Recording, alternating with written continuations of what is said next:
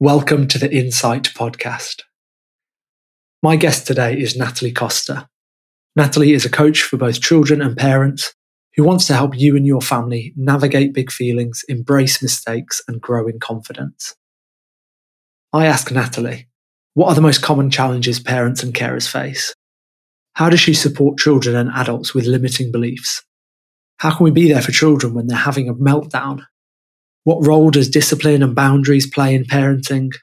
What phrases has she found to be useful for managing difficult situations? And much more.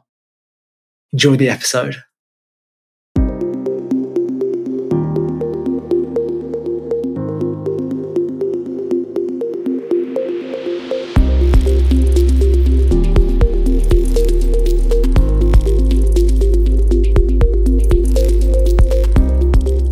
So, Natalie, right, let's let's solve parenting in under an hour. It'll be easy, won't it? Super easy. Let's go. Step one, step two, step three. exactly. No, I mean, a good starting point might be, I mean, I don't know if it's a bit of not the elephant in the room, but something that I wanted to start the conversation off by saying is in that, you know, I'm 35. I don't have any children yet, but I would love to have children. Um, I've been told lots of times that I'm going to be a great dad, which is always nice to hear. And I think I, I owe that in large parts to the fact that I've got 12 um, amazing nieces and nephews. I became an uncle at 10 years old. So I've always been around children. Um, but I'm fully aware that all of that training will, will not have prepared me for the realities of being a parent. So mm. I think that's a, a, nice place to start. You know, I want to go from that and, and ask you, well, what are the most common challenges that the parents that you work with face? good question. Good question.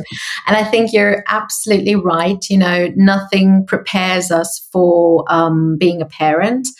Um, I think the ideals that we get from society and from social media and from Instagram and the movies. I think you know it's a very different different picture, um, and I think one of the things to be mindful of is is that you are always going to be a learner with your child. No matter how many children you've had, with this particular child, it's a new opportunity. And I think embracing that learning mindset and growth opportunity is really important like as a growth like as a learning opportunity to say is really important. Because what i see the challenges is all these expectations that parents then place upon themselves about who they're going to be as a parent how they should be um, you know feel they should be and also how they feel their child should be with the best of you know coming from a loving place the best of intentions. And i think it's it's you know we've it's all these like ideals that we have but it is sometimes a very different picture when we're in the real thing. And and also understand yeah just being open and understanding that you're not going to get it right all the time either um, because we have to also appreciate that how we were parented and our experiences of being parents being parented is maybe very different to what we are trying to do today and how the world is today. And equally, you know, if you've got two children, how you are with one child at that phase of your life is going to be very different with how you are with the next child at a different phase of your life. And so I think just being really conscious of the expectations you place upon yourself and knowing that you're actually never going to be prepared. Mm-hmm. It's more seeing everything as an opportunity to learn and to grow with your child. Um, and as well, what, what I definitely notice coming up more in the work that I'm doing, a lot of this is about being able to have the capacity to tolerate uncomfortable emotions. Mm. And I think that that's sometimes what we can forget is that a lot of parenting involves dealing and, and just sitting with uncomfortable emotions, whether that is the big feelings of your child, whether that is your uncomfortable emotions because you're not going to jump in and fix and problem solve, we can't control the situation. It's actually, okay, how do I build up my skills in terms of being able to, to deal with those difficult challenges rather than trying to suppress or to fix them? Right.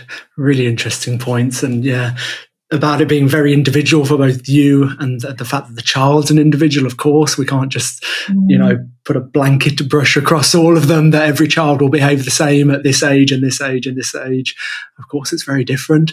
Um, and then a couple of the things that you said just made me think of some of the kind of unsolicited advice, I guess you can get from friends and family, can't you? Well, you should be doing like this, should be doing like that.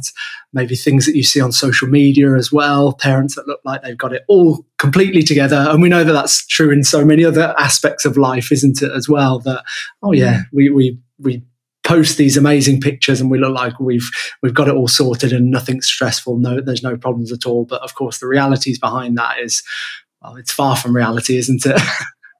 yeah, definitely. And I always say, you know, you can't, and we, we, we've, I'm sure, you know, you've heard the similar ones, but you cannot compare what's happening in your life with just what one little aspect or what we think we assume we know from somebody else. And like, we never, never know the full picture behind somebody's story. Mm. And I think it's just really important to remember that. And I think as well, just, I mean, I've worked with thousands of parents. I think just as like, um, just a, a, token of, I don't know what the word, I can't, can't, think of the word right now, but just know that you're not alone in the experiences that you're feeling. And if you are struggling with this, guaranteed that means any, you know, loads of other people are struggling with this as well, even though it might feel like you're alone and the only one feeling this. Um. I think that's an important thing to remember is, is that you're not alone in this. And I think as well with, with parenting, they always say it takes a village to raise a child. And I think it really is so important to find – your village and that it's okay to ask for help and support as well. Yeah, definitely. Ab- absolutely. Mm-hmm. I like that. Um, friends, family, keep them close around you because, uh, yeah. yeah, yeah, they can yeah. help. Definitely. So you say that you've worked with, with thousands of parents, haven't you? And, and I've I've you know we've we connected a while back and i've seen some of the work that you do and how you help people on social media as well um, so where did this passion come from to to help parents and to help children as well yeah, I think um, in a very roundabout way. I um, I was a primary school teacher for a long time. Um, I also trained uh, my psychology. So I trained in South Africa, where I'm from. So I did my teaching degree, and then I did my psychology a degree in the evenings and stay to do my honors. And the, the intention was always to come to the UK and teach for a couple of years and then go back and do my master's in educational psychology. But that didn't happen. I ended up staying in the UK. And um, I wanted to leave teaching. I knew that teaching wasn't my thing, but I didn't know what my thing was. Um, and so I dabbled a bit in the fitness industry, and then the school that I was with said, Oh, we've got this coaching course that we think you might like to go on. We think it's PE coaching. You like your fitness. So, do you want to go ahead and do this? And when I got the brief, I was like, This isn't PE, this is life coaching. And I mean, I still cringe at the life coach, but I loved what it was about in terms of, you know, helping people move forward and all of that like mindset sort of work. Mm. Um, and so I went along and I did that and I really enjoyed it. Um, and that really then led me on the journey of the whole coaching industry. And I trained to become a performance coach. But all this while, I was still teaching full time. And um, I remember at school, there were a few teachers that said, but you should bring this coaching into children. But at that point, I was so fed up with the education system. I was like, I just want to leave education. I'm exhausted. I'm fed up with this. And um, it purely happened by chance because I was working with a group of year sixes one afternoon. I was covering a class and they were stressed out about going to secondary school. One of them had an interview at a, at a private school and he still said to me, I'm boring. I've got nothing interesting to say. And I just get really like, I can't think. And I just come off as stress coaching day. So I was like, well, I'm going to drop the maths lesson and I'm now going to teach them about what happens in your brain when you get stressed. And um, it really was an off the cuff lesson, but the interest and engagement, I've never seen anything like that. And so the next time I was there, I put together something else around limiting beliefs. So, I mean, it was very loosely structured, but it was all around, the, you know, not believing all the thoughts that you think. Um, and that also generated a lot of interest because I had a parent email me and say, whatever you've done, you know, Harvey's coming home talking about all of these things. Um, and so then that started to make me think, well, let me put this together as an after school club because I was I was interested in mindfulness as well, but I wanted to take it to a different level, like a little bit deeper. And um, it then just dawned on me I'm like, why are we not teaching children these skills that I so wish I had learned as a child? Because I mm-hmm. struggled a lot with anxiety as a child and believing all those self doubts and negative thoughts and feeling really anxious and getting overwhelmed with my feelings. And so that really led me onto this journey of like, well, let me put some lessons together, but taking these coaching modalities and making it really simple for children to learn. And so that really was where Power Thoughts was born. Um, so initially, the focus was a lot on teaching children, but over the years, it's definitely evolved because evolved because who really need i mean children need this but for it to stick we need to teach parents um, and using myself as an example, we just weren't raised or modeled or taught these behaviors and these skills when we were growing up. And, you know, a key question I often ask parents is, you know, who taught you to regulate your emotions? What messages did you receive about anger or about anxiety as a child? And in those moments when you had your big feelings, what is it that you most wanted from the adults around you? And it always comes back to, I wanted somebody to listen. I wanted to feel mm-hmm. seen and acknowledged and understood. And so I think the work very much now is about yes, it's teaching children these techniques, but it's really important that parents are educated on this too so that they can apply those techniques because they're there in the ugly moments and they need to know, you know, I'm Natalie's not there. So it's in those moments, what would Natalie say? Some children are like, I don't care what Natalie would say. But if parents know what to do, then it's, you know, it's, it's, it's, it makes things a little bit easier. Great, yeah. So coming at it from both angles, the child mm. and the adult, and mm. it's I guess like in schools as well that you know the teachers. There's been a big focus on children's well-being, and thankfully now there's also a focus on teacher, te- uh, yeah. teaching assistant, staff well-being as well, which is great. Mm. And how interesting is it that that one child, that one lesson was maybe that kind of the spark that then led you down a different path? It always seems to be the way, doesn't it? The people that are doing amazing things, they can pinpoint this one little moment where they're like, right I know I know which mm. direction I want to go in now. yeah, yeah, totally. I mean, because up until that point, there was a lot of resistance. I mm-hmm. this is not what I want to do, and I think I'm really glad I listened to that gut feeling. Um, and you know, my friend Lucy Sheridan um, often says, "Follow the breadcrumbs." Like you don't have to know the full the full step. Like, what's this next little spark? That next little thing. And so that definitely was one of those things, you know. Um, so yeah. oh, it's, yeah, it's amazing. And then I've seen some of the kind of the feedback from some of the children and the adults that, that have, have, worked with you. Is there anything that kind of stands out from from a parent or perhaps a child that they've messaged you and it's just you've gone, oh, yeah. Wow. You know, it's funny you say this because um, I was talking to my husband earlier today, and it's really weird because yesterday I had three messages from parent, like people that I haven't had any contact with in a long time. Mm. Um, and one of them was actually very special. Um, was it was a, it was a previous client of mine and now I don't have his permission yet to share it. So I'm just going to call him B. But um, he used to be actually one of my pupils in my year one class when I was a year one teacher. And I remember him specifically because he joined my class. Um, they'd come from Canada. He was very anxious, very nervous little boy. Um, and then over the years, I started to tutor him, doing private tuition. And then when I got into coaching, his parents wanted me to coach him. Um, and he sadly had lost his mum. And so I'd still stayed in touch with him as he'd gone to secondary school. And I did a lot of coaching with him in secondary school. And I probably stopped with him about two three years ago when it was 2020 we we we'd stopped because he was going into his GCSEs and so forth mm. but I received the loveliest message from him yesterday just saying you know Natalie I know it's been a while since we've had our sessions but I just want to say thank you so much for everything I've now got space at um, Cambridge University to study something in children and children's well-being. Um, and he was like, all the tips and the confidence skills that you've given me, I wouldn't have come here until like without your support. And I mean, that to me, I literally started crying. I was like, oh, do you know what I mean? Like the, we've I've not had touch with him for like three years, but all the things that we've done still makes makes that impact. Um, and I think that the the thing that I love about this sort of work is, and I also say to pet families when I start working with them, you know, this isn't a quick fix. Mm. You might not even see the results immediately. It's kind of like training, I guess, you know, you don't notice the results instantly, but over time, those results are there and they have a compounding impact if you continually apply the tools and the strategies. Um, and I mean, these are really skills for life. It's something that will stay with him. Certain techniques and strategies will stay with him.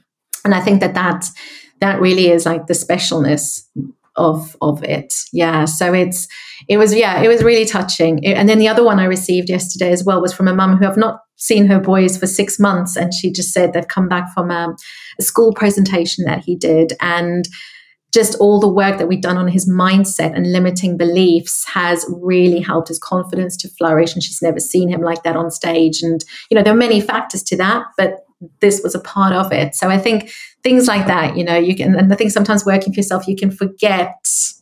It's like, oh, you know, you, you have your own gremlins that creep up at mm-hmm. times, you know. Yeah. Of course, yeah, and place our own limiting beliefs on ourselves. But oh mm. wow, how how um, great to hear that long term impact that you're having yeah. on people, on parents and children. So you've mentioned uh, limiting beliefs a couple of times now. So maybe if we kind of like move into the more practical aspect of our conversation because mm-hmm. I would love to hear more about these. Um, you know the, the the tips, the approaches that you share with parents and children around different aspects of yeah. of, of mindset. So I know it's very difficult to, to explain a whole approach and it's very long term, isn't it? But if we started with that, with with limiting beliefs, um, what are some of the how do you how do you approach that if if you're working with a child that that has got that and is maybe their their self esteem is low, they're they're worried, mm-hmm. their confidence is low, whatever it is. If, if you've got any um, yeah, no, sure. I mean, and it's one of my favorite topics. I think, you know, it's um, a big part of what we do is looking at the voice of our unwelcome visitor mm. and recognizing, you know, we personify that. We give it a silly name, we give it a silly voice. Um, we recognize when do we notice it because we don't notice it all the time but i might notice it in pe i might notice it when i'm doing maths but i don't notice it when i'm you know doing something else and so recognizing as well that the unwelcome visitor is there to keep us safe. It's only there to keep us safe, but sometimes it gets in our way. And um, we also look at the different types of um, what we call nuts, negative, unhelpful thoughts that come along with your unwelcome visitor. So the, um, you know, the worry nut that makes me worry about things in the future. You know, what if I get this wrong? What if people laugh at me? The, um, the drama nut that uses words like always, never, everyone. So I never get my own way. Nobody ever listens to me you know, I always get things wrong. Um, the negative nut that just focuses on the negative things. This is going to be bad. This is going to be boring. The name caller nut, when I call myself mean names, you know, I'm rubbish, I'm dumb, I'm stupid the comparison nuts. So there's a whole range of different nuts. And so we begin to almost go on a scavenger hunt to catch the unwelcome visitor, catch the nuts. What are those thoughts that we're thinking? And then we want to challenge them with the voice of our inner superhero, where we, it's not about positive thinking, but it's about realistically, let's just take that thought and challenge and reframe it. Let's look at this realistically. Is it really 100% true that I never get my own way? Well, no you know and also like with older children as well you know how does this thought make me feel and i often say to children is this a heavy feeling or a light feeling and children actually you know it, it's a heavy feeling i don't feel good um, and so then also tapping into you know becoming a thought detective let's look for clues to prove that that nut thought is not true. When did you get your own way? You know, or when did people ask you to play? You know, if someone say, I don't have any friends, I'm not good at making any friends. So really trying to find a few clues to prove that that negative thought is not 100% true.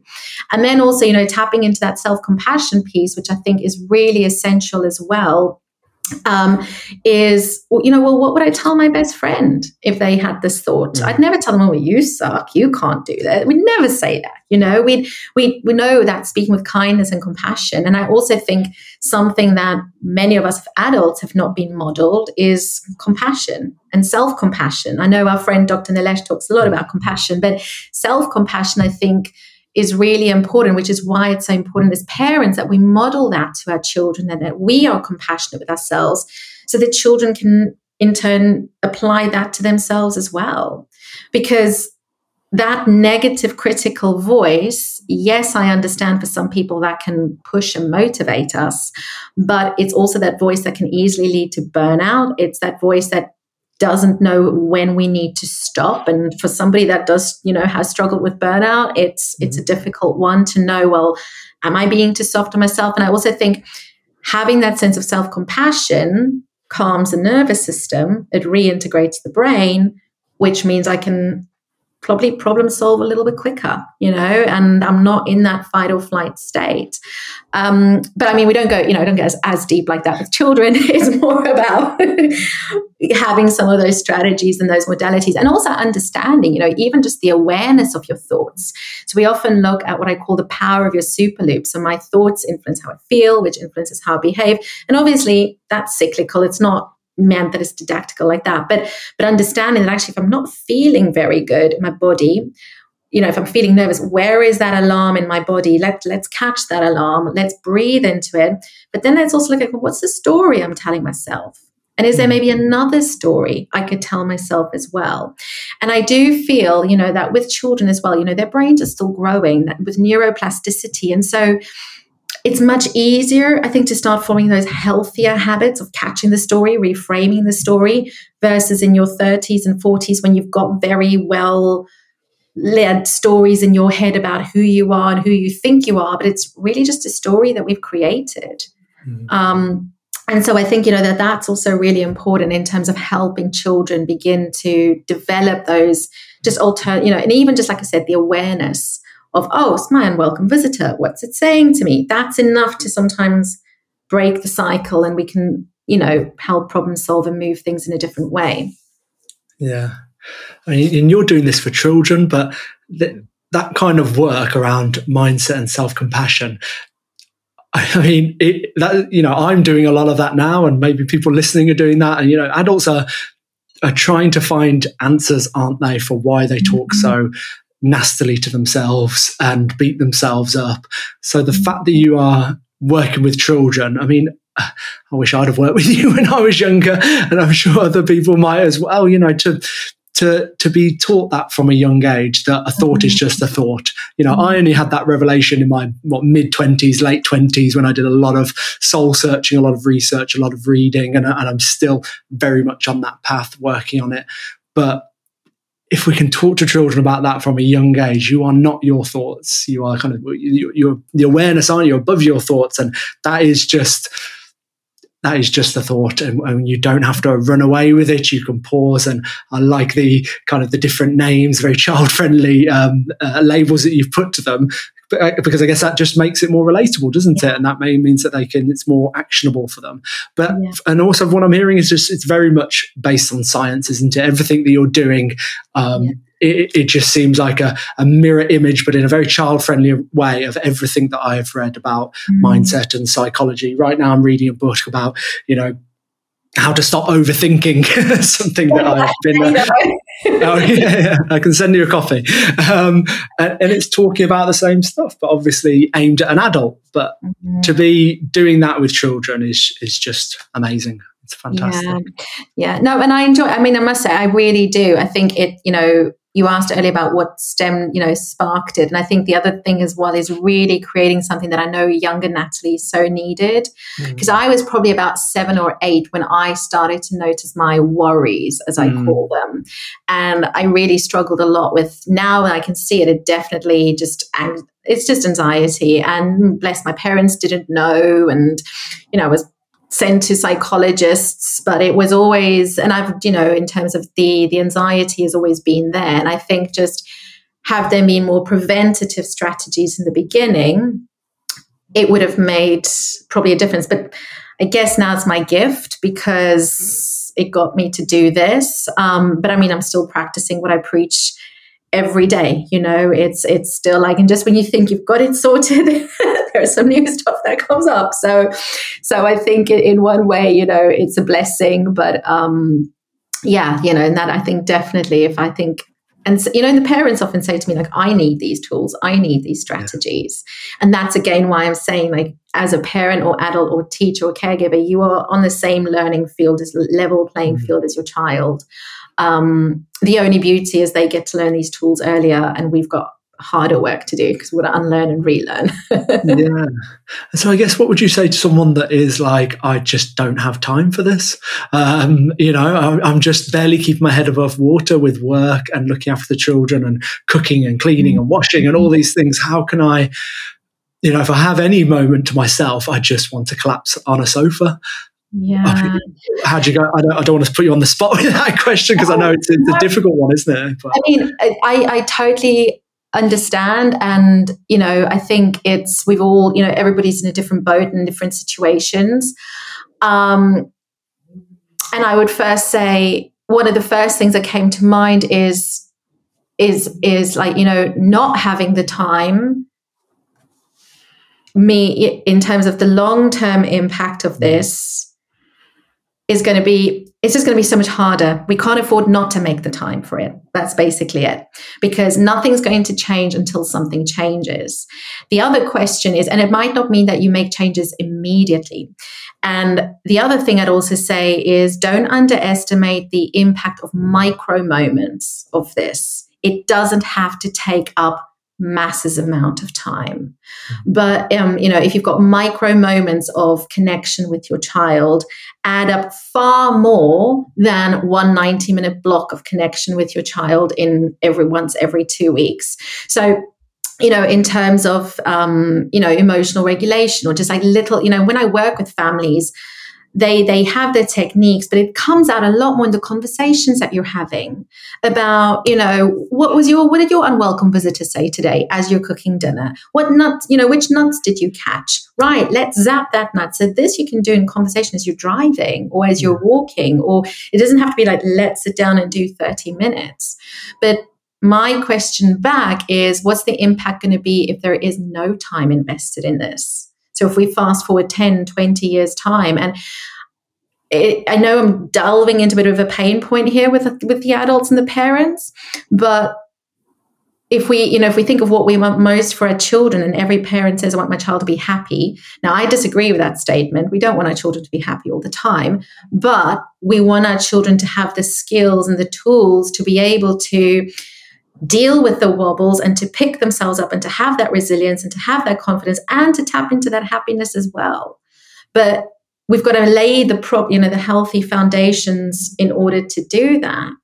Um, so I would say just at what cost is this going to be? And I'd also say if, if the if if the it doesn't have to be perfect. That's it. Not you know take perfection off the table. Have grace and compassion for yourself.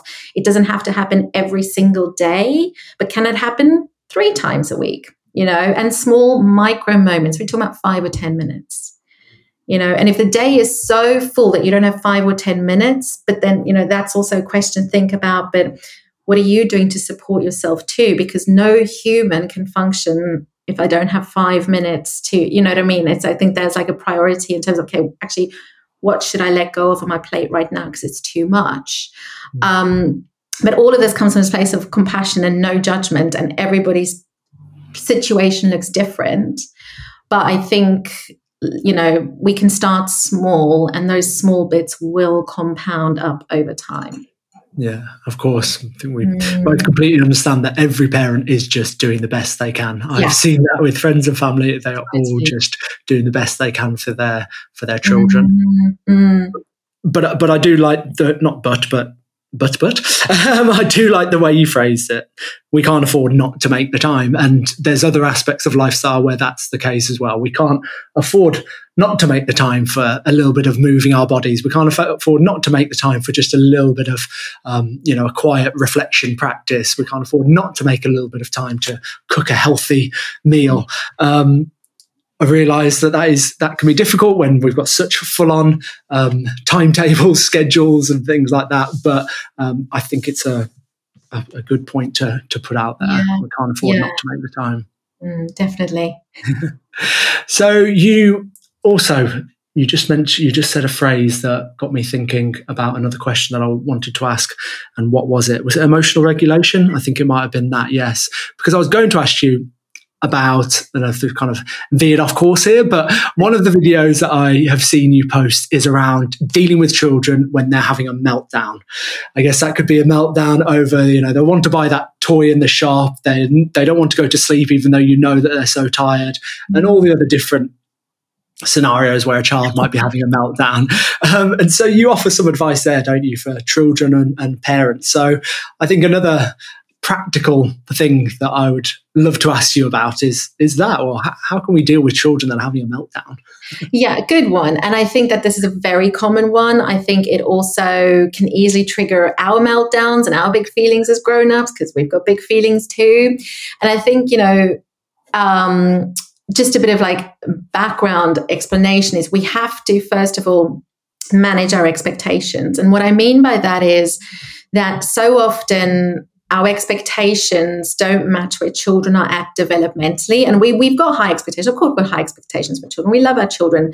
But we have to be mindful that how their brain is developed, they will have meltdowns and they don't have the capacity or the ability yet to regulate by themselves. So their emotional hub is far more advanced and developed than that logical, rational part of the brain. And so children, when they're caught up in that meltdown, they are literally stuck in that big feeling and they don't have the part of their brain that helps them to see rationality and problem solving. They don't have that part fully developed. And so for them, it literally is like they're drowning in that feeling. So often it can feel like to us, and I've been like that too. And I'm sure you've been on that side as well. Like, oh, they're just pressing my buttons. They just know what to do.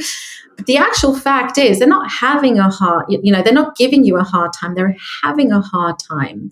And they don't have the skills yet to get out of those those big emotions because of how their brain is developed. And so um, I think that's the first thing is understanding that you know, it's the same as if I say to you, right, Sam, you know, in the next 40 minutes, I expect you to speak, I don't know, fluent Afrikaans, right? Assuming you can't.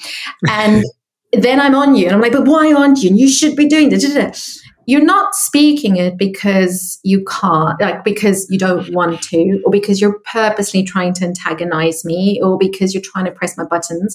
You simply can't because you haven't developed the skill yet. And that's the same with our children. And so I think just a bit of background there. So, what we as caregivers need to do, we actually need to step in and be their substitute prefrontal cortex, because that's what our job is as parents. And, you know, the prefrontal cortex, the part that reg- helps, is responsible for having to regulate those emotions, is only fully developed by the age of 25, you know, even a bit later. And so, we are going to have to be so the main thing there is like being able to co-regulate with them so, things that we can start to do is, yes, you know, teaching our children about their brain and what happens. I call it, you know, using the work of Dr. Daniel Siegel, flipping your lid. What happens when we flip our lid and when that big feeling takes over? But also then modeling and teaching children, you know, self soothing tools in terms of that deep belly breathing. Something I teach is called power breathing. So, taking those deep breaths into your belly for a count of three and then slowly exhaling for a count of five.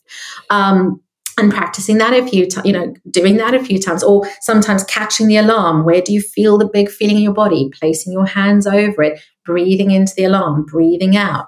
Um, but and sometimes children will be able to do that before they notice their big feelings and calm their big feelings. So once children begin to understand this, you know, they do do it.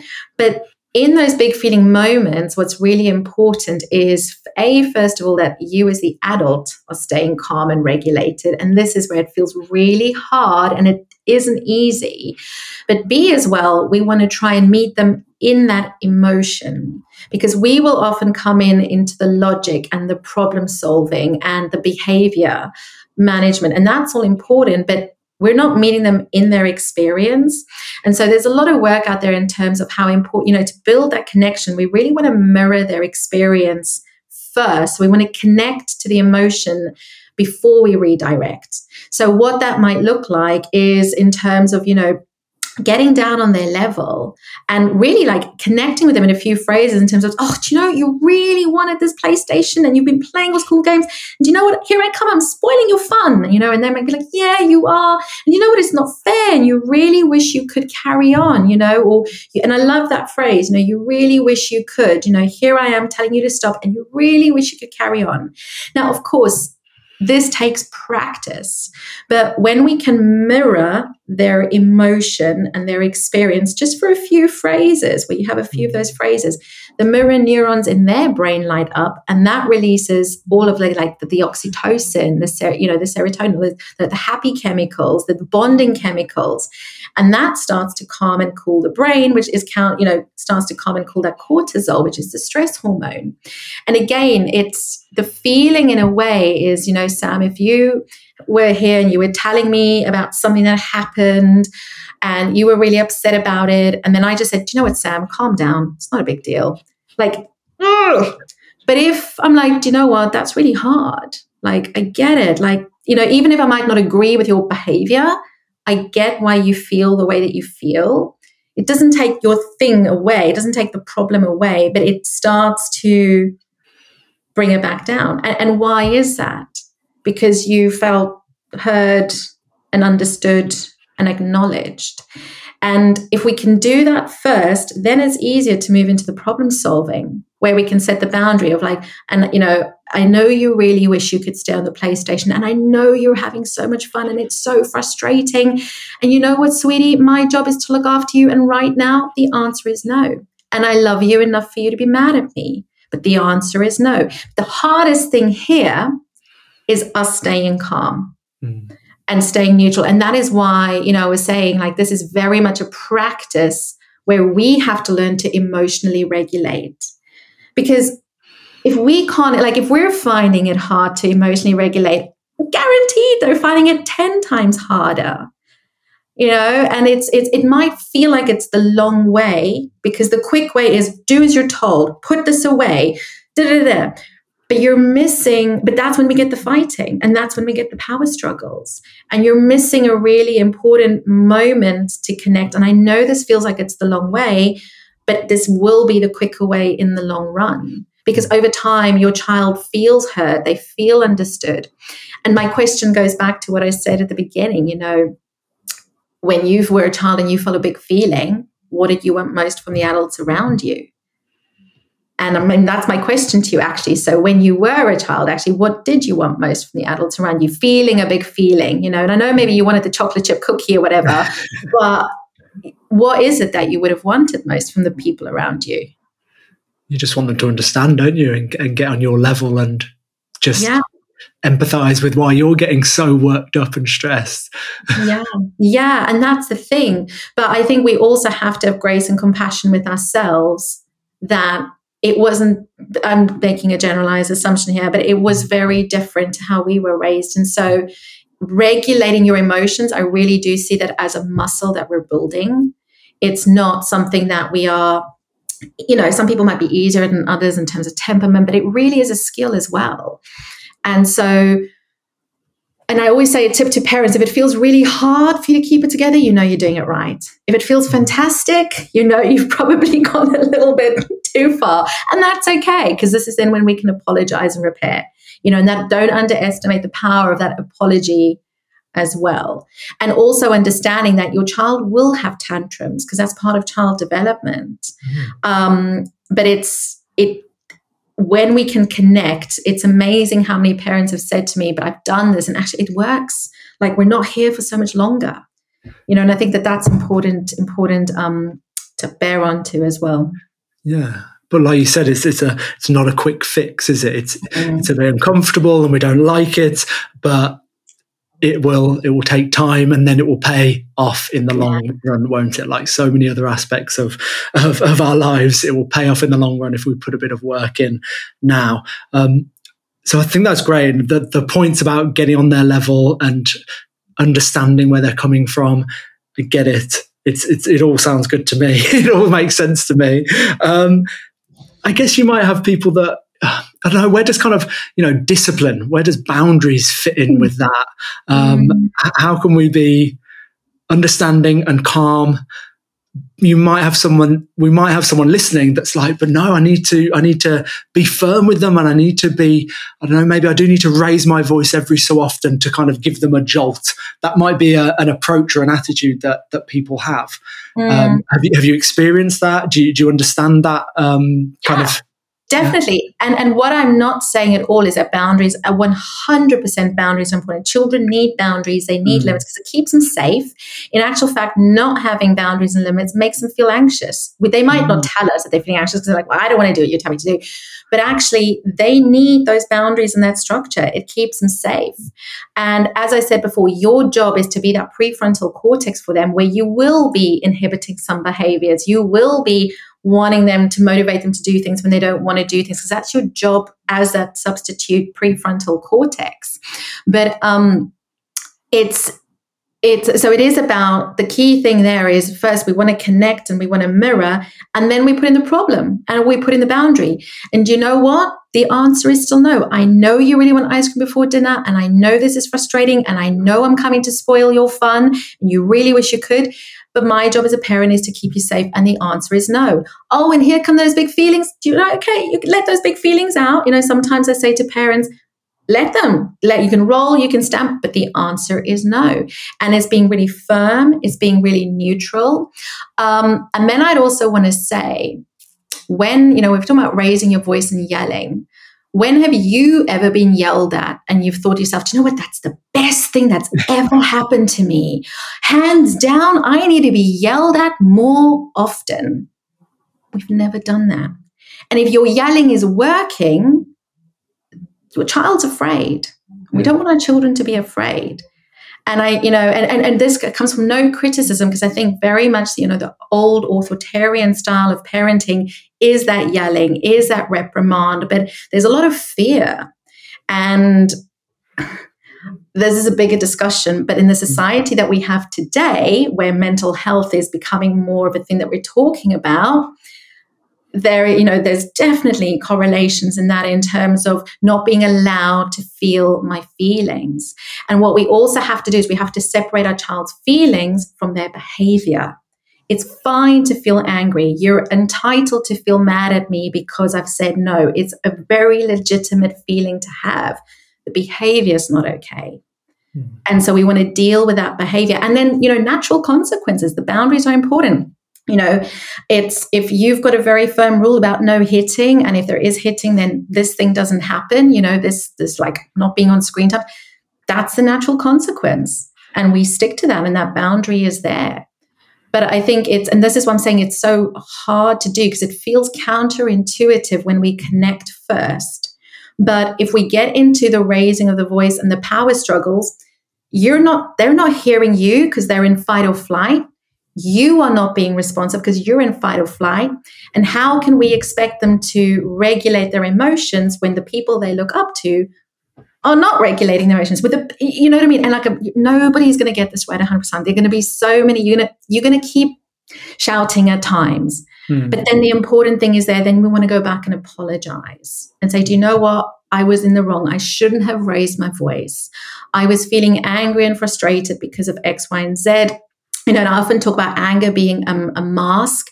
And underneath my anger, I was feeling disappointed. I was feeling embarrassed. I was feeling guilty. I was feeling frustrated. I was feeling, so we talk about the hidden feelings that was hiding under my angry mask. And that can be a really beautiful moment of connection for parents and children. In actual fact, this happened with a family that I was working with um, over Halloween, the dad had gone to um, a Halloween party with his son, and they then had to leave. And his son, I was working with his son as well at the time, flipped his lid and got really angry, and because he didn't want to leave. And so both of them got angry and shouted because that's just what's going to happen as well. But afterwards, they spoke about it using some of the strategies. And dad said to me, one of the things that his son had said is, I felt ignored and I felt helpless. And he's like, I didn't even know. But now that I know, it makes complete sense why he felt like that. So, this, like I said, is not something that's going to be a quick fix. But in the long run, we are helping our children build their emotional awareness. We're building our emotional awareness. And like I said, by no means, boundaries and limits are really, really important. But we can set boundaries and limits from a place of empathy and compassion versus a place of fear. Because I'm not saying be on the iPad as long as you want. The answer is still no, and it's going to stay no.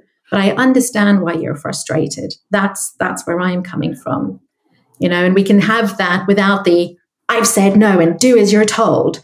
You know. yeah, I think that the understanding that seems key, doesn't it? That I don't know how often, perhaps that parents, guardians, carers can be like, this is what's happening, and, and, no explanation to a child. And of course, then they would get frustrated and dysregulated because, oh, well, why is this happening? Why am I leaving the party earlier um, than I thought I would be? Why can't I play on my um, tablet mm-hmm. right now? It's like this has just all of a sudden hit me and I don't know what to do with it. So, of course, I'm going to have a meltdown. So, that understanding and explaining, I guess that comes back to, well, this takes time and it takes work and it's difficult, but hopefully it will pay off in the long run. And then something else you said about that connection you can get from apologizing. What could be the impact of that kind of years later? Because is it that we grow up thinking our parents are perfect, that they don't make any mistakes? Mm. And then I, I can remember, um, you know, having that realization, oh, adults haven't got it all together actually. and they make mistakes. And maybe we think as we grow up and we're making mistakes and we beat ourselves up, it's like, oh, but I shouldn't be making mistakes now because I'm in my mid 20s, I'm in my 30s, I'm in my 30s, whatever. I'm growing up and adults don't make mistakes, do they? They get everything right. I, I don't know if I'm kind of clutching at straws there, but it, it, it feels like that could be something. yeah, no, I totally agree. I mean, I often have this thing of I should be a grown up right now, but I'm definitely not a grown up. You know, like I'm not ready to be a grown up. That's often like a thing that I think, and I think you're so right. I think it's it's it's um, the apology is really important. And again, I'm not pointing fingers at our upbringing, our, our, parents, you know, every parent does the best, first of all, does the best they can do with the tools that they have and the knowledge that they have, right? So this is not judgment or finger pointing, but majority of the parents and parent people I work with, I wasn't apologized to when I was a child.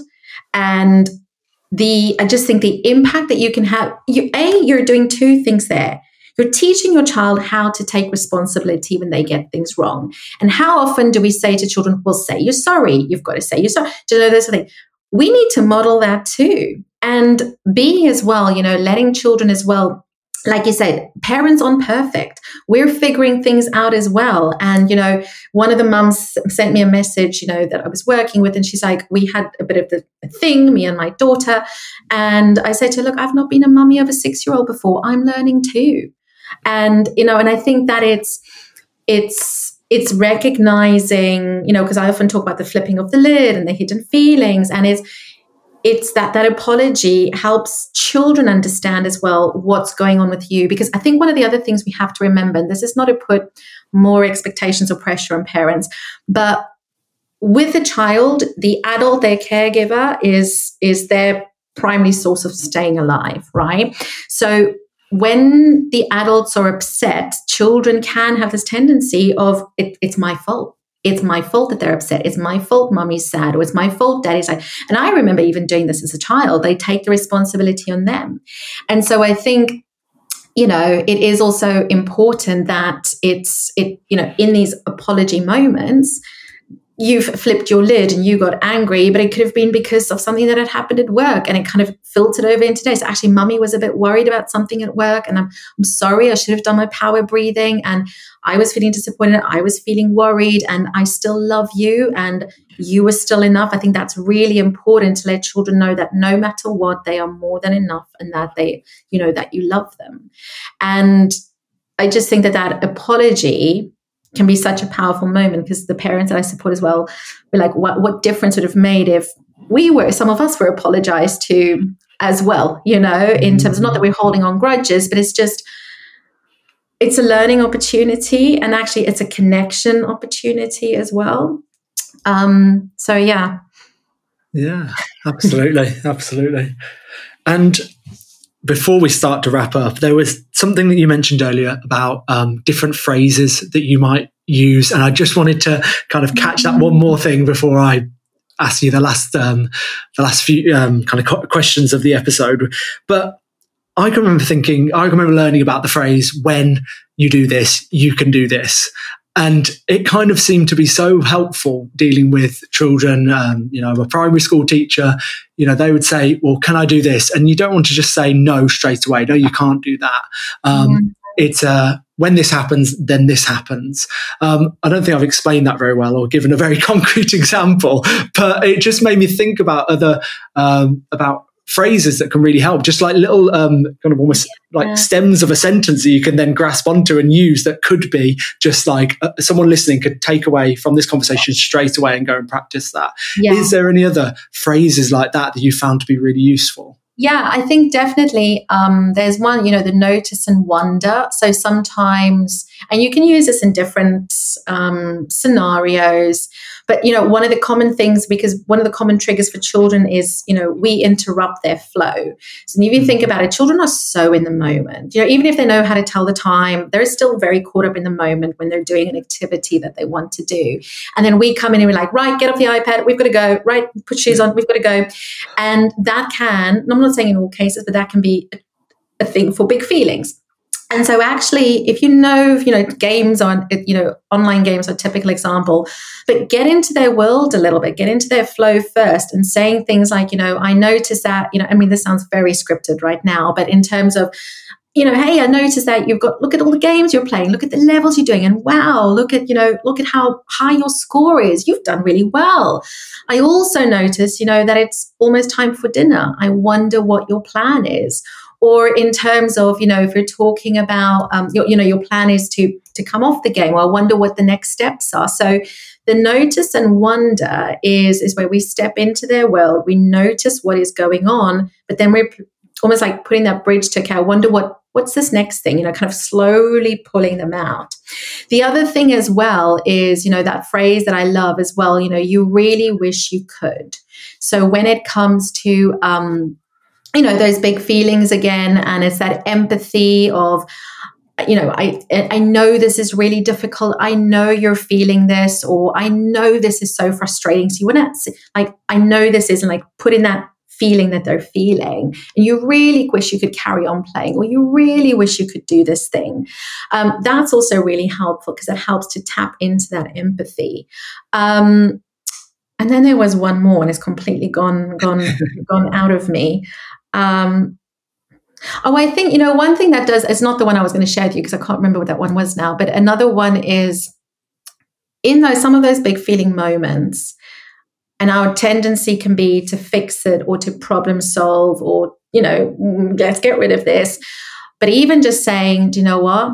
I love you enough and I'm right here until you need me because sometimes it's and like letting them it's it's okay to let those big feelings out i love you enough and i'm right here until you need me i think just allowing the space okay the big feelings here just just let it out and i'm right here until you're ready for me it can be really powerful because sometimes we can feel really alone in those big feelings as well so so yeah i can't remember the one i was going to tell you sorry i'll see if I remember and email it to you. Yeah, that'd be great. No worries. But they all they all make sense to me.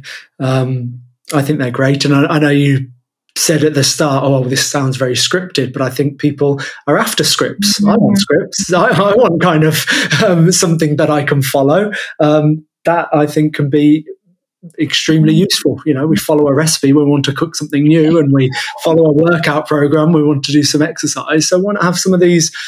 Yeah, some of these scripts, as you as you call them, I, th- I think they can be really, really helpful. So I like that, and I, I I do really like the I notice and I wonder.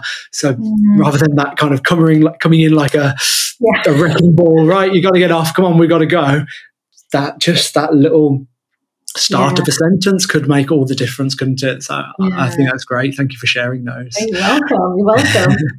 So I did. There were a couple of other questions, but I, I, we're kind of coming up to an hour, and I don't want to take up too much of your day. I was going to talk to you about screens, um, which we've kind of touched upon actually, and I was going to talk to you about bedtime routines, but it's fine. Maybe we'll we'll have to reschedule another podcast or an Instagram live or something like that. but before I let you go, um, I'm going to ask you three questions that I'm going to ask every guest that comes on the show. And the first one, you might have already kind of covered towards the beginning of this episode, which is um, what's the one lesson that you wish you'd have been taught as a child? Now, I think I know what your answer is going to be, but I don't want to put words in your mouth. So, definitely don't believe every thought you think. Yeah. Question the thoughts that you think because they're not all true. Great, great. Yeah. The second question is what's one habit that you think I should introduce to my life, or maybe a habit that I should take away from my life that will help me feel great and even the people around me feel great as well? So this is just one habit that I'm working on. Mm. right? So you might already be doing it. um, I have a feeling you probably are, but I think um, allowing yourself to be more present in the moment versus in the future.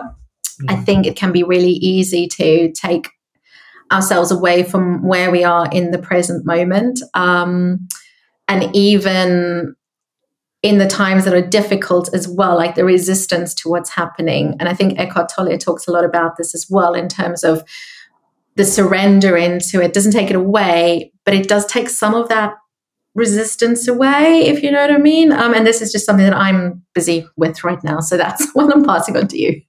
no, no, it's it's it's a great one, and it echoes something that I just hear over and over again. Mm. Being in the present moment, you know, that's where that's where everything is, isn't it? That's where we can be happy and content and peaceful mm. and calm when we're in the present moment. I think there's a, a very um, famous study. It's called "A Wandering Mind is an Unhappy Mind," I believe, mm. and it's kind of you know any any activity that you're doing, if you're off somewhere else, you know, that's perhaps more associated with lower well-being. But if you are in the moment, you know, that's that's yeah. where the joy of life is. Even yeah. if that's washing the dishes, whatever it is, if you are in the moment, then yeah. that's where we want to be, isn't it? Because that's that's all we have. That's all we exactly. have. All and then the final question is: If you could give everyone in the world one book, what mm. would that one book be? Oh my goodness, amazing book. You so have to get him on this podcast. Uh, Dr. Russell Kennedy wrote a fantastic book called Anxiety RX. Um, and it's all, he's a, doc, a clinical doctor, but um, does a lot of work around somatic therapies and things like that as well. I'm not doing him justice right now, but his book is the best book I've read regarding anxiety and how we really have to feel it before we can think our way out of it and i think that that is that's one of yeah it's it's i'm reading it for the second time so it's brilliant oh, so uh, I've never heard of that book or the author. So um, Russell Kennedy, that name does sound familiar, but I haven't heard of the book. So I'm going yeah, to. Yeah, yeah, no, he was on a, a, podcast with Mel Robbins recently. That's how I came across his work. Um, brilliant, honestly. Like just a different and a really because I think it's just for somebody that struggles with anxiety, it's really hard to always think yourself out of it. Mm-hmm. Um, and there's so much more in terms of how he gets into it, in terms of feeling and then thinking versus the other way around. Right. So yeah, really good. Interesting. I've I've heard a couple of uh, conversations around this about how you you can't kind of think your way out of anxious thoughts. Mm-hmm. You can't think your way mm-hmm. out of of low thoughts it's it's kind of about mm-hmm. movement and it's about getting going it's about action and what are the things that you yeah. um, that might work for you to help you get out of that um, perhaps yeah, that cycle of, of, negative thinking that you're in. So sounds definitely. interesting. Sounds yeah um, so right where can where can people find you on on social media if they want to connect with you see your fantastic videos offer lots of tips and advice?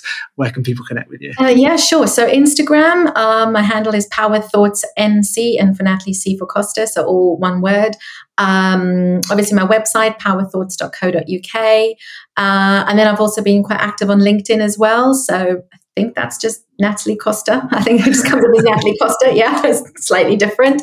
Um, so those three places are where I'm most active, um, and you can, you know, I respond quite quickly. So feel free to get in touch. Excellent. That's great. Right. Well, thank you so much for your time today. Um, and I'm really looking forward to sharing this episode with the oh, audience. Thank you. No, it's been an absolute pleasure. I've loved it. Honestly, absolutely loved it, Sam. So thank you so much. Thank you. Speak to you soon. Speak to you soon. Thank you for tuning in to the Insight podcast. I hope you found my conversation with Natalie Costa useful. If you did, we'd both love to hear from you. Get in touch with your comments and questions via the social media links in the show notes. And if you did enjoy the episode, please share with friends, family, and colleagues. You can also support the podcast by following and rating the show on whichever app it is you're listening on. Right, thank you again, and I look forward to bringing you another episode very soon.